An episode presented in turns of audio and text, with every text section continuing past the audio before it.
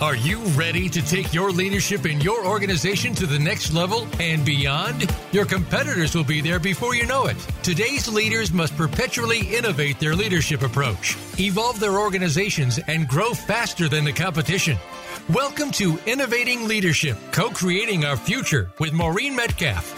In the next hour, you'll meet innovative leaders who have become successful at the helm of some of the most respected organizations in the world, and you can become the next big success story. Now, here is your host, Maureen Metcalf. Hi, welcome to Innovating Leadership, Co-Creating Our Future. Today we're going to be talking about difficult conversations that get positive results with Dr. Marcia Reynolds. So I'm Maureen Metcalf, your host. I'm the founder and CEO of the Innovative Leadership Institutes. We help elevate the quality of leadership across the world and work with those leaders to co-create a thriving future. Our work includes assisting leaders in identifying disruptive trends and developing strategies to transform themselves and their organizations to thrive now and in the future. I'm a regular contributor to Forbes and the lead author on an award-winning book series focusing on innovating how you lead and transforming your organization. I'm also a fellow with the International Leadership Association. I am delighted that today our guest is Dr. Marcia Reynolds. Marcia's the president of CoVisioning LLC. She is endlessly curious about how humans learn and grow. She found coaching to be the best technology we have for accelerating the process of change. She's coached and trained leaders and coaches in 41 countries and has presented at the Harvard Kennedy School, Cornell University, and the National Research University in Moscow. Marcia is a pioneer in the coaching profession. She's a founding member and fifth global president of the International Coaching Federation. She's published 5 books, including The Discomfort Zone, How Leaders Turn Difficult Conversation into Breakthroughs, and will release her latest book, Coach the Person, Not the Problem, in June. So today we're going to be talking about how to turn resistance into a productive result. You'll learn how to mentally prepare for conversations, as well as what to do while you're in them. No matter if you're wearing the hat of the leader, the parent, or the friend, you'll gain the confidence and tips that you need to hold your next difficult conversation. The more time you put into it, the more able you will be, more time you put into preparation, the more confident and competent you will be in having these uncomfortable conversations. So, Marcia, welcome. Thank you for joining us. Thank you, Maureen, for having me here. So is there anything you want to tell us about your background before we jump into the topic? Well, actually, Maureen, I've been curious about what does it take to change people's behavior, to help them improve, get better, make changes for decades. So my second master's, which was a long time ago, was in adult learning. And I learned how to design training programs for leaders, and they would come to my programs, they'd say, oh, you changed my life, they'd give me happy faces on the evaluation forms, and then they'd go back and do the same thing they always did. And so I kept trying to learn, what does it take? What does it take? It took me quite a while to discover that there were different ways you had to have conversations with people that made them think differently, not just do things differently. And that's when I found coaching and how to use a coaching approach to conversations to help people actually shift their perspective, which changes their behavior. So it took a long time to find a real path forward. Thank you for sharing that. I do get that changing mindset really does help drive new behaviors. We can memorize and learn behaviors, but they don't become as innate until we change how we think about it. Right. And I always ask people, so how many things do you know you should be doing, even just today, that you're not doing? So knowing I should do something and it's the best thing for me doesn't mean that I'm going to go out and do it. So there's got to be other things that help and not just inspire, but again, expand how people see themselves in the world so they just naturally act differently. So that's a great intro to the first segment, which is looking differently at difficult conversations. So why do we avoid uncomfortable conversations even when we know they're important, other than the obvious, they're uncomfortable? Yeah, right. Well, what I did find that surprised me in all of my work and my research was that the moment of discomfort, when people recognize that what they think they know isn't serving them and isn't good, they're very uncomfortable. And it could be embarrassed, it could even get angry, but that's the moment they're most open to learning. But we don't know that. So we've been brought up to believe emotions are bad, and so we don't want them to occur in our conversations. We think learning is motivational, and I feel good, and so I change, which isn't necessarily the case. So it's partially the uncertainty that unemotional expression has. So most of the time when I coach leaders, they come to me and they say, oh, I have this uncomfortable conversation I have to have. And I say, so what's going to happen? And they always think of the worst. Oh, they're going to show an emotion, and then I won't know what to do. And, you know, so they create this horrible situation before they even go into the conversation because they're uncomfortable with other people's emotions. And that's kind of how our human brains function, isn't it? That we are wired to anticipate the worst so we can prepare for it, but we're not wired to also anticipate the best so we can create that.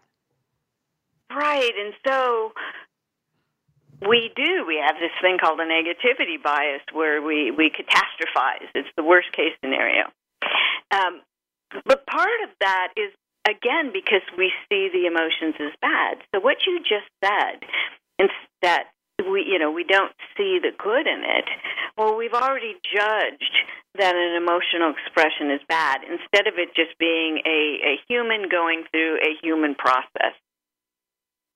You know, so first we have to even look at what is the belief I'm having about this, an emotion, and then my assumptions, my speculation about the future, about the horrible thing the emotion means. You know, and so if we examine those things, maybe we can start shifting that, oh, it's a bad thing, and say, no, you know, when people show an emotion, they're actually expressing things that help us get down to the bottom of problems, and we can help resolve the problems and help them move forward. So the first thing is to shift our own judgment around what emotions mean. I love the idea that one, we see emotions as bad and uncomfortable, at least our U.S. listeners. If people blew up like I did, we weren't taught that emotions were a good thing, and boy, aren't we joyful when someone cries in front of us. Exactly. I had a great day, honey. I made people cry. Although in China, I have a reputation that, if Marcia coaches you, she will make you cry. And so they all want to be coached by me. It's a funny thing. Now, you know, we, and many cultures, were brought up saying that emotions are bad. But you know where that comes from, Maureen?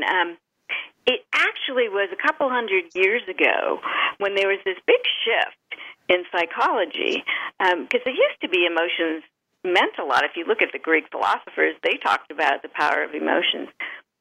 But when Descartes came in, the I think, therefore I am, and all of a sudden it was about the logical brain and everything else didn't count. Not emotions, not feelings, in the body, nothing. As if we We're robots. I always say, we want our humans to be more like robots, but our robots to be more like humans. Yeah, and interesting. We idolize Spock, right? Yes, we do.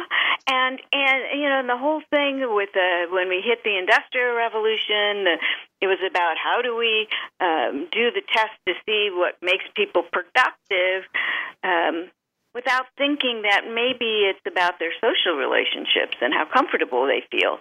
That would make them productive, not the lighting and the things they sit on. So we have this idea that people can actually go about their days just thinking and not feeling. Even when I say it, doesn't that sound crazy? It really does, and that's where the Gallup folks did such a good job of looking at engagement and saying, if I don't have a best friend at work, and I realize we can get into all kinds of conversations about best friend and work separate from personal, but if I don't have trusting, strong relationships with people who will look out for my best interest, it's hard to feel safe enough to do the risky my best work. Yeah. And when I say risky, I don't mean catching the building on fire, but I do mean simple stuff like trying new behaviors. Absolutely. We don't take risks. Well, and these days, the younger generations, they just leave. They go find a job somewhere else. So it's not just about engagement. It's about turnover. That if I'm not comfortable and I don't like where I work, it totally affects what I do. And, even Google did this study over a number of years. They were looking at their most effective teams, their high-performing teams. And they were wanting to know, what is it that they do differently, like processes? And they found nothing was similar across the teams, except when they did their surveys, the people said, I feel safe. I feel safe that I can say whatever I want and I won't be judged. And if I get angry or if I am afraid of something, it's okay. I feel safe. And that was the critical piece for the teams to be productive. So how can a leader help their employees to feel psychologically safe in a conversation, no matter what they're experiencing? That's the key to truly having a good conversation about change. So will you say that again? It is the key, helping them to feel psychologically safe, that they won't be judged, that no matter what they express and if they have an emotional reaction, it'll be okay, that the leader will just hold the space and allow them to go through that and then continue the conversation. So is that also the key for the leader when they're going into one of these conversations, that they feel psychologically safe? That's a good point, that what it is that they create. I always say they have to set themselves emotionally. So right, you're right. They have to talk to themselves that this is not going to be horrible. I am going to handle it just fine. And if they make a mistake, that's okay too. I always say people want you to be present more than they need you to be perfect. They're not looking for a perfect leader. They're looking for a leader who cares. Well, I think that's really the message, isn't it? That when I have to give difficult feedback, when I can say, and it took me years to learn this, probably decades, that I care about you and I care about your success. And there's this thing. And if you continue doing that thing, it interferes with you accomplishing your goals, appearing professional, whatever it is. It's that delivery with care that matters more than technically accurate delivery following some formula. Tips, right. Well, and that's even the first step of mental preparation for a difficult conversation is, number one, what's your intention? further conversation. Are you there to truly help the person? You know, this isn't about meeting KPIs and what you want. The person has to feel as if you are there to help them achieve something they want. You know, and so you need to know, what is it that they want? Do they want to be a leader? Do they want to be seen as credible by their peers? Do they just want to be accepted or some peace and quiet? What's important to the employee that they're not getting because of their behavior? And you're there to help them get their needs and their goals met by helping them change. They have to feel that. And how you frame the conversation impacts very much then their felt experience of the interaction. Right. But that's the first thing is like that what's in it for me. That is still valid. They have to feel that you're there for them and not just for yourself. And leaders forget that. They get disappointed and angry with people, and they forget that in order to give feedback to help them improve, that the person has to feel that they are there for them and to help them achieve something that they want that they're not getting. And the same is true of giving feedback to children. Yeah, with family members. True. It's easy, or, well, I'm assuming it's easier to remember we love you and we want the best for you, but I'm not sure that's always true. Yeah, yeah. Right. And how do they respond? Well, that's what you want. You want me to go to college. I don't want that. Exactly. So on that note, let's go on break. And I encourage our listeners to think about the last time you had a difficult conversation with someone. How did you feel before you went in, and what did you do to prepare? And when we come back, Marcia will give us a little more information about the step-by-step process of preparation for these difficult conversations.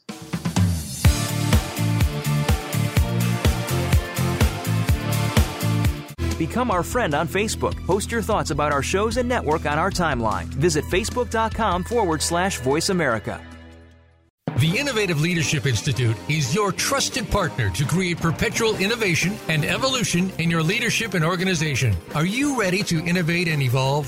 Since its inception, the Innovative Leadership Institute has been dedicated to helping leaders evolve their leadership mindset and skills and create organizations that can continually innovate to achieve results in a highly competitive and rapidly changing environment. We help leaders, management teams, and organizations identify and create the capacity to update how they lead, identify, and implement transformative solutions necessary to meet their mission and create strategic advantage. The Innovative Leadership Institute offers proven results backed by leading-edge research and a global network of accomplished consultants and thought leaders. Visit innovativeleadershipinstitute.com. Maureen and her associates are ready to discuss your needs and tailor a solution to meet your goals. Move forward with the Innovative Leadership Institute. Visit innovativeleadershipinstitute.com today. Find out what's happening on the Voice America Talk Radio Network by keeping up with us on Twitter. You can find us at VoiceAmericaTRN.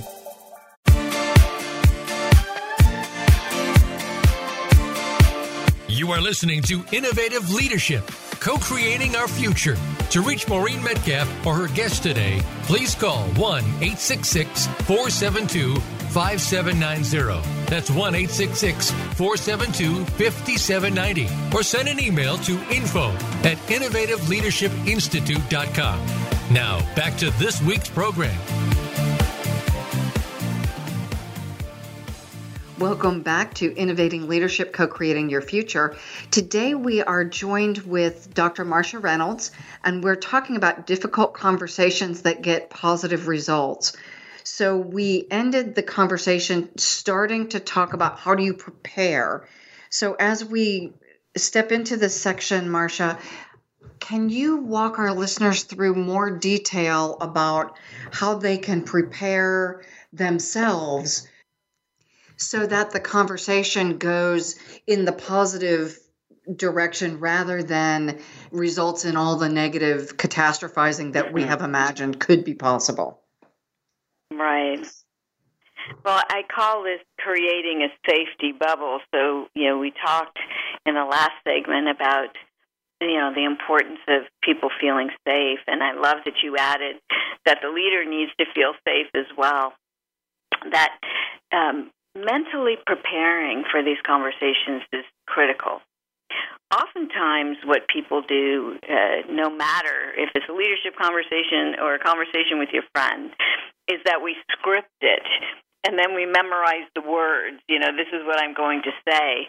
And we don't think about how we're going to feel. So there's three things that are really important in mentally preparing for a difficult conversation. Or a transformational conversation as we start to look at this as a possibility instead of something negative. But the first one is what we talked about before, the intention, that you want to be really clear about what is the intention of the conversation. Are you just wanting to change them or punish them, or is it that you truly want to help them achieve something that they want that they're not getting? So you may need to even do a little research. And if you don't know, that's where the conversation needs to start, to discover, you know, what is it that's important to you when you are with your coworkers and it's not going well, or with the work that you're doing. Your conversation always has to be focused on helping them achieve what they need and their goals if you really want them to change. So the intention of the conversation is the first thing, and you can always come back to that. If the person starts to get defensive, then you'd say, you know, I understand your perspective, and remember that I'm here to help you achieve this.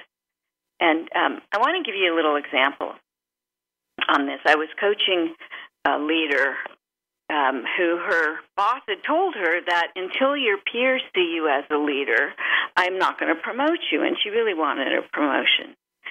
And here was the problem.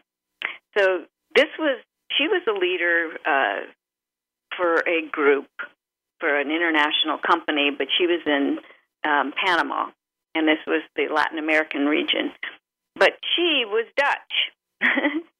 And so her values and what she thought was important were slightly different than the rest of her team. And she was all about efficiency and getting things done right. And I asked her, I said, well, what do you think is important to them?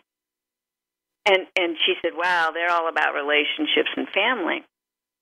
I said, well, you know, you go into these meetings and then you judge them and you jump all over them for their ideas, yet your values are different. You know, so what do you think it's going to take for you to shift so they know that you understand what they think is important? Well, she kept balking. It's like, yeah, I get that it's important, but what I think is important is critical too. But I kept coming back to the goal. But your peers need to see you as a leader for you to get what you want. And there was quite a few times that I had to keep coming back to that. Are you interested in them seeing you as a leader and what it is you need to do in order for that to happen? So by knowing the intention and what's important for them to achieve, you've got to keep coming back to that. You know, you're there to help them achieve that, and you may need to remind them of their goal, you know, especially strong personalities. So that's a critical piece. What is it that they want or need in order to achieve, you know, their bigger goal?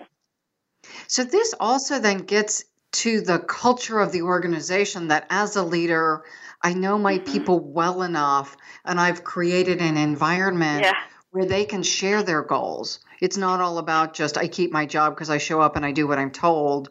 But I'm treated as a whole human being with aspirations that are shared, and I, as the leader, am committed to helping people accomplish their goals, which for people engaged in coaching, that's not a new concept. but not every work environment promotes that sense. Well, you're absolutely right. There's a shift that's gone on in the last decade or so where employees want their leaders to be more of their partners in their career development, not their leader. And that shift in a partnership mentality is really important. You know, that's why a coaching approach in leadership conversations has become so important. And that when I said before that if you don't know what someone wants, then that needs to be the first part of the conversation. You know, what is important to you? You know, it's interesting. This can be tricky because as the boss, I am both in the role of making sure people deliver results, the things they're getting paid for, then helping them grow and develop. And while we say we want to create an environment where they can share their aspirations, they also need to be meeting the job requirements. Well, you know, that's an interesting observation. But think about it. If you have someone that has career aspirations that are not in alignment at all with the job they're doing, are they going to stay? Are they going to do their best? I mean, I would think that that would be something you'd want to have when you hire someone. You know, what is it that's important to you? How can this job help you achieve your ultimate goals? And it may be that their ultimate goals are not with the organization, but what they can do in the next 5 years, which, you know, most employees don't stay beyond 5 years these days anyway. They don't stay beyond 2 years right now. But truly understanding, you know, I inherited a department in my last company. I ran the training for this large corporation, and they gave me the factory trainers, which I knew nothing about the factory. And the first thing I asked each of them in our one-on-ones is, well, what would you like for your career, and how can I help you? And they were shocked that I even asked them that question. And they were all different. The first one wanted to learn the computer system so she could update the forms, which was like, okay, fine.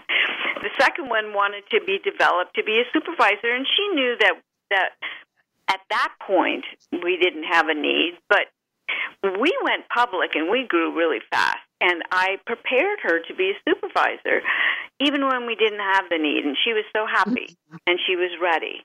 And then the third one, I remember I asked her the questions, you know, what do you want for yourself and how can I help you? And she started crying.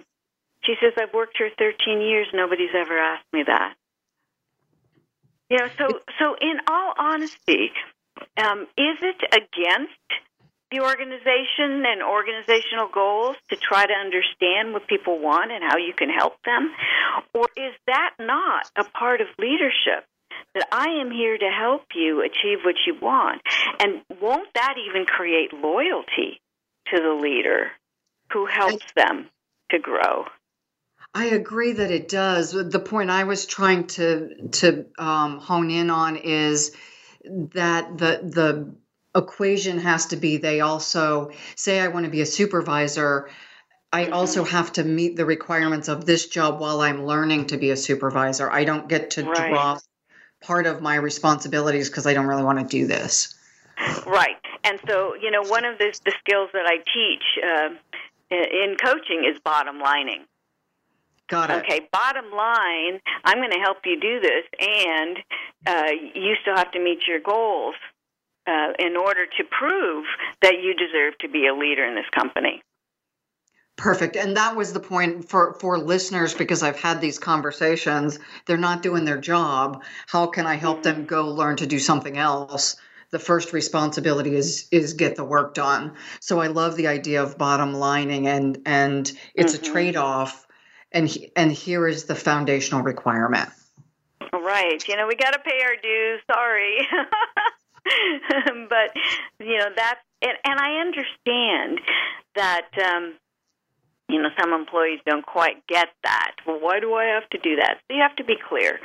So there is a, you know, direct communication that, again, it doesn't mean that you're tough. It just means you're direct and you're clear about what is required and what you want for them. So I want this for you, and here's what's required. It's an and conversation, not an or conversation.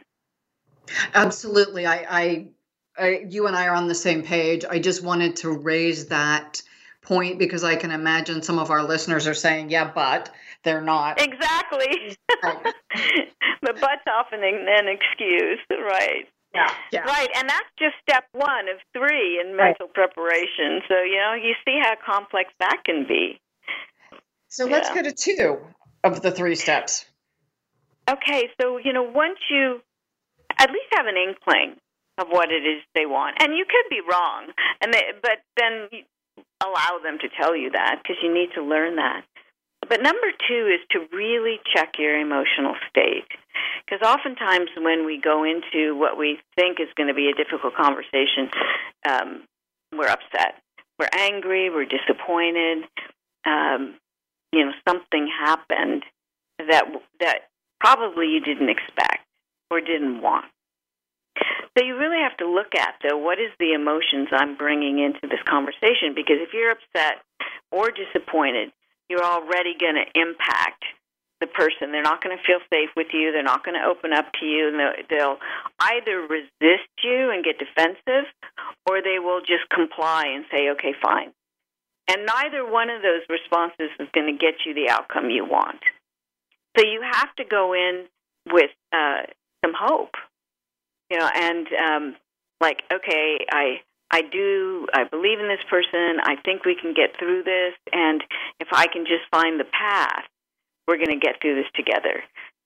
You've got to check your emotions and bring in care, curiosity, maybe compassion, courage. You know, so I always say pick two. What two emotions do you want to bring in with you? And then if you start to get upset, you can just quickly go back in your brain to those one or two emotions. Because know that the moment they see you, I always say, do you know what happens when you walk in a room? The moment you walk in, your emotions have an impact on people. Oh, yeah, it's contagious, you know, even if you don't realize it. Right, and don't think, oh, I'll just, you know, hide my emotions. No, emotions have energy, you know, and it's actually measurable energy now. And again, the moment you walk in the room or they see you, they're sensing how you feel. So you have to do an actual emotional shift. I mean, this is where emotional intelligence comes in.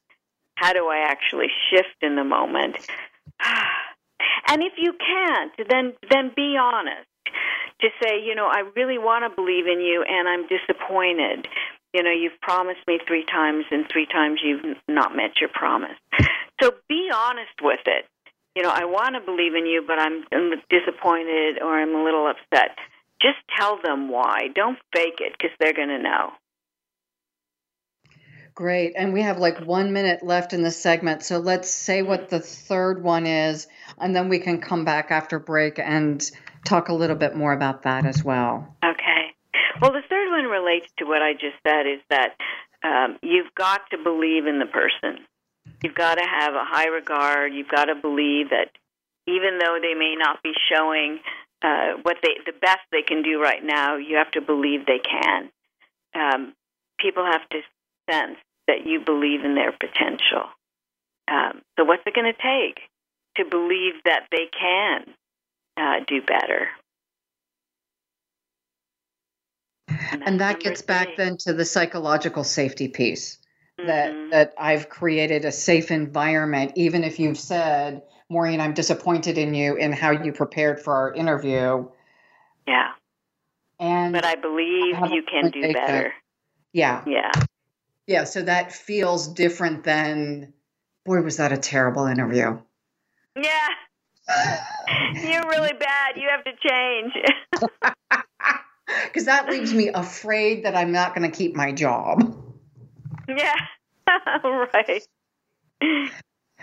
Well, great. We're going to go on break now. This is Maureen Metcalf and Marcia, Marcia Reynolds. And we are talking about difficult conversations. And in this segment, Marcia talked about three steps in preparing, and that is setting our intention, checking our emotions because they are contagious, and then both believing in the person and conveying that in my words and my demeanor both, so that we set the tone for them to actually feel supported to make a change, especially if that change is going to be difficult for them.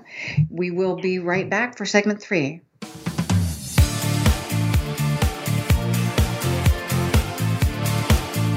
Become our friend on Facebook. Post your thoughts about our shows and network on our timeline. Visit facebook.com/Voice America. The Innovative Leadership Institute is your trusted partner to create perpetual innovation and evolution in your leadership and organization. Are you ready to innovate and evolve? Since its inception, the Innovative Leadership Institute has been dedicated to helping leaders evolve their leadership mindset and skills and create organizations that can continually innovate to achieve results in a highly competitive and rapidly changing environment. We help leaders, management teams, and organizations identify and create the capacity to update how they lead, identify, and implement transformative solutions necessary to meet their mission and create strategic advantage.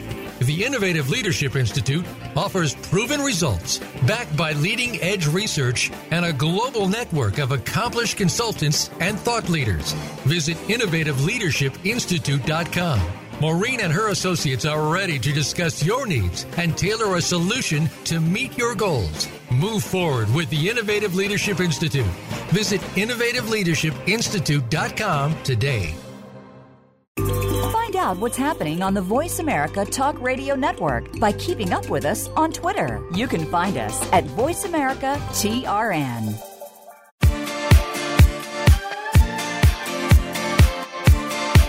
You are listening to Innovative Leadership, co-creating our future. To reach Maureen Metcalf or her guest today, please call 1-866-472-5790. That's 1-866-472-5790. Or send an email to info@innovativeleadershipinstitute.com. Now, back to this week's program.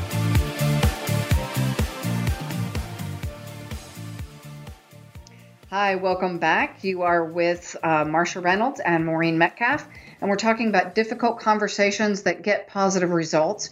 So in the last segment, we talked about how do we prepare ourselves. Marcia, now the question is, so I've prepared, I'm ready, I have a clear intention, I'm feeling positive, but halfway through the conversation, my mental state has gone to some bad place. I've shifted back to that catastrophizing and they're never going to get it and this is going poorly. How do I catch myself and fix in the moment, fix maybe the wrong word, but shift myself from this, I want to stay alive and make it through the conversation, to this person really is someone I value and I'm here to support them? Yeah. You know, Maureen, this again comes back to, you know, skills around emotional intelligence. But in writing my new book, I've come up with the words catch and release. That we have to know emotional states are in the body. So the one that truly gets leaders, now, this is something that I really came on to just a few years ago, that judgment is an emotion. We often think of judgment as an opinion. They're right, they're wrong, they shouldn't do that. When actually, we have an emotional reaction in our body somewhere before it actually comes out of our mouth. And then we attach thought to it. That's bad. Exactly. And, you know, this is why I love teaching in China, because our value systems are so different that they trigger my judgment all the time. And I've come to find that my judgment shows up like this kind of hit right in the middle of my chest, in my solar plexus. I get this, and if I can catch it and breathe and just release the energy and come back to appreciating this person in front of me who's really struggling and trying to get through this, and I'm there to help them. You know, that I can then release my judgment to come back to being present. But I have to know where it is in my body before it floods my brain. And I get so I tell people, you know, a good way of identifying that is to go places where your judgment gets triggered, like maybe not right now when we're kind of all in isolation, but like go to an airport and walk around. People will trigger you all the time. You know? So when you go to places where you know that you're going to have judgment, then you can start recognizing, well, how does judgment feel in my body? That's the first step. And then you have to breathe. You have to release the tension in that spot so you can relax and come back to be present to the person. I love the idea that as leaders or coaches or people helping others, that there's a practice for being judgmental. Yeah. A practice for stopping to be judgmental, not to be more. Yeah, right. Yeah, well, yeah, we're real good at being judgmental. Well, and the thing is that we are judgmental by nature. I always tell people, you know, we are judgy people out of survival. So don't tell me, oh, I'm not judgmental, because we all are. When we walk into a room, we're judging, you know, what is safe, what's not safe. So if you just accept it, that's the first step, is to accept I'm judgmental. Let me start identifying when a judgment appears. You know, and that's what's going to get in the way of these conversations. So, yeah, you might become a little afraid if somebody shows an emotion, or you might get angry. But oftentimes it's because we judge the situation as right, wrong, good, or bad. So can you catch that? Mm-hmm. And again, being judgmental is human, right? We are wired, our brains are wired to keep us alive. So something that feels, quote, bad, given my upbringing, may feel unsafe. And my brain is wired to give me that pain in my chest or my stomach to say, alert, this could be bad. And exactly. So, for me, one of the things that's been so helpful is to just acknowledge that my physiology is doing what it's intended to do, and it's a good thing. And my brain can choose or not choose to override that feeling of judgment. Right, right. In fact, that was my first book is called Outsmart Your Brain. And that's the first step, is to say, okay, I'm having a reaction that's normal, but so it's not about stopping your reactions. You're going to be judgmental. You're going to have fears. It's what you do next. So to say, release, right? That I can say, okay, this one's safe. Yeah. Right, and that as humans we have the power then to choose to say, I'm having an emotion, okay, that's interesting. What is it that's best for me to do next? Beautiful. And then again, back to the idea that I can practice it, because it is not natural that when I judge something, I can then say, oh, but that's okay. Yeah. My physiology doesn't say that's okay. Benjamin Zander, who wrote the book, The Art of Possibility, he says, well, you know, you just stop and say, that's fascinating. I'm having an emotion or a judgment. That's fascinating. So what do I do with it? So we shift, we reframe how we feel about not just other people's emotions, but our own emotions, which helps us then choose to override what the brain might tell us to do and actually have free will to choose what to do next. Well, and the other thing then that this speaks to is I worry before I go in the meeting, what's going to happen. This tells me, one, I can practice these skills of catch and release. And even if it feels like it's going off the rails, I have the capacity to bring it back to something constructive. Absolutely. So, yeah, don't beat yourself up for reacting, because, again, we all do. And if you start to beat yourself up, then you start to spiral, and then you're not in control. But if you just stop and say, wow, okay, I'm having a reaction, and always take a breath, because you have to release the tension in your body in order to be able to override it, because the tension will take over. So it's like, oh, I'm having a reaction. Let me exhale here, and then decide what is it I want to feel instead. Which takes practice. And then that will help you to know what to say. This takes a lot of practice. Well, you know, it does and it doesn't. It's like it takes practice with things that aren't as volatile. You know, so there are some situations where I can easily do this. You know, when I teach, I've learned how to do it. And then there's some people in my life, like my sister, that I don't know that I'll ever do it well. Well, and that's what I meant by it takes practice. There were some situations that are so emotional. Some people just trigger you, and that's just going to be the way it is. So let's move on then to, and I realize we don't have a ton of time, but what coaching approaches can leaders adapt to shift the mindset of others in a conversation? So what do I do if I want to shift your mindset? Mm-hmm.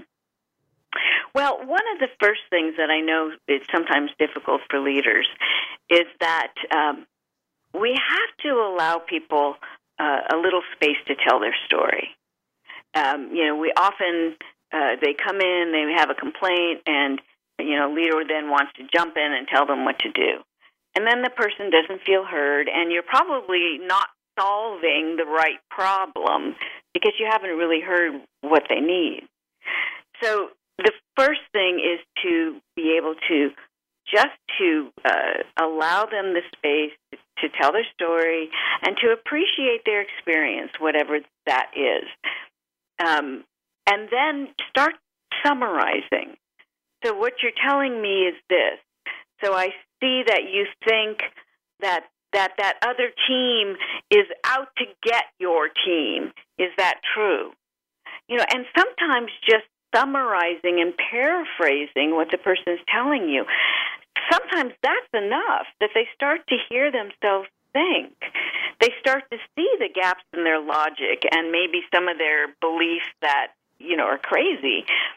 So we summarize, paraphrase, give back what we hear and notice, you know, and I can see that you're really upset about this.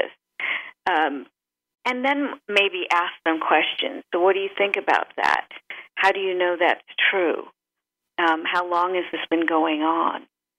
So we summarize and then just ask clarifying questions. Start there. You would be amazed how much more quickly people will change their perspective. And once they change their perspective, they change their behavior.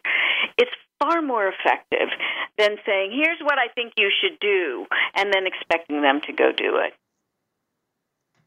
So do you have an example, I assume you have probably thousands of them, where you've done this questioning process and seen a significant shift pretty quickly? Well, one of my favorite examples is I was coaching this woman who was the senior VP of HR for one of the large retail chains here in the U.S. And she came on the call, and she just started into this, I'm so overwhelmed. I have so much to do. I don't know where to start. You have to tell me how to prioritize. Now, I could have done that. You know, I could have given her some steps and what's most important to you and all of that. But instead I said, okay, let me just share with you. You're telling me that you have all these things to do and you don't know where to start. You need help prioritizing, correct? And she said, yes. I said, so let me just kind of step back, another step back. So you're the senior VP of this large corporation. Prior to this, you were a very successful corporate attorney. Somewhere along the line, I have to assume that you learned how to prioritize or you wouldn't be in the position you are today. She got very quiet. And she said, yeah, probably. I said, so here's the question I want to know. What's keeping you from prioritizing right now? And again, a long pause, and she said, you know, I think I've lost my way. I don't know what's most important. I had a vision when I started this job, and now I don't know if I have it anymore. And so I don't know what it is that I want. And I said, well, that's a different conversation if you'd like to have that. And she said, well, actually, no. I took the job because I wanted to learn the retail business because my husband and I had a dream of opening a restaurant. And I don't know if he wants to do that anymore, and I need to talk to him. And so I said, okay, great. And so we rescheduled, and she came back and said, you know, we do want to do this, and I need to stay with this company a little longer because there's other things I need to learn. And you're absolutely right. I don't need you to tell me how to prioritize. That's a beautiful example. Thank you. And I want to shift us right now. We have about 2 minutes left. And I want to make sure our listeners hear, again, the name of your latest book and the book that you talked about, the Discomfort Zone book, so they can hear from you where to get more information about this and also how to contact you. Yeah, sure. Thank you. Well, the book that's coming out in June, and it's available now for pre-order, is Coach the Person, Not the Problem. And the example I gave you was exactly that, that you're helping people to understand what's stopping them from moving forward, not telling them what to do. So how do you coach the person in front of you, not the problem they're facing? So Coach the Person, Not the Problem, which actually came out of my work. My last book was The Discomfort Zone, How Leaders Turn Difficult Conversations into Breakthroughs. And so a lot of what we talked about today came from The Discomfort Zone. And then I just went deeper with how do I actually apply that in conversations with the new book. And you can find all the information. My website is CoVisioning, one word, CoVisioning.com. And if you go there, right up front, there's a button about take a look at my book. But there's a lot of other resources. If you click on Discomfort Zone, there's tools and tips and all kinds of things that people can find on my website. Thank you very much. And I want to thank our listeners for joining us. I trust that you found many helpful tips from Marcia. We'd love to hear your feedback. Email me at info@innovateleader.com or connect with me on LinkedIn, Maureen Metcalf. And also like us on whatever podcast platform you use and give us a write-up. Thank you very much for joining us, and we trust that you'll be joining us again soon.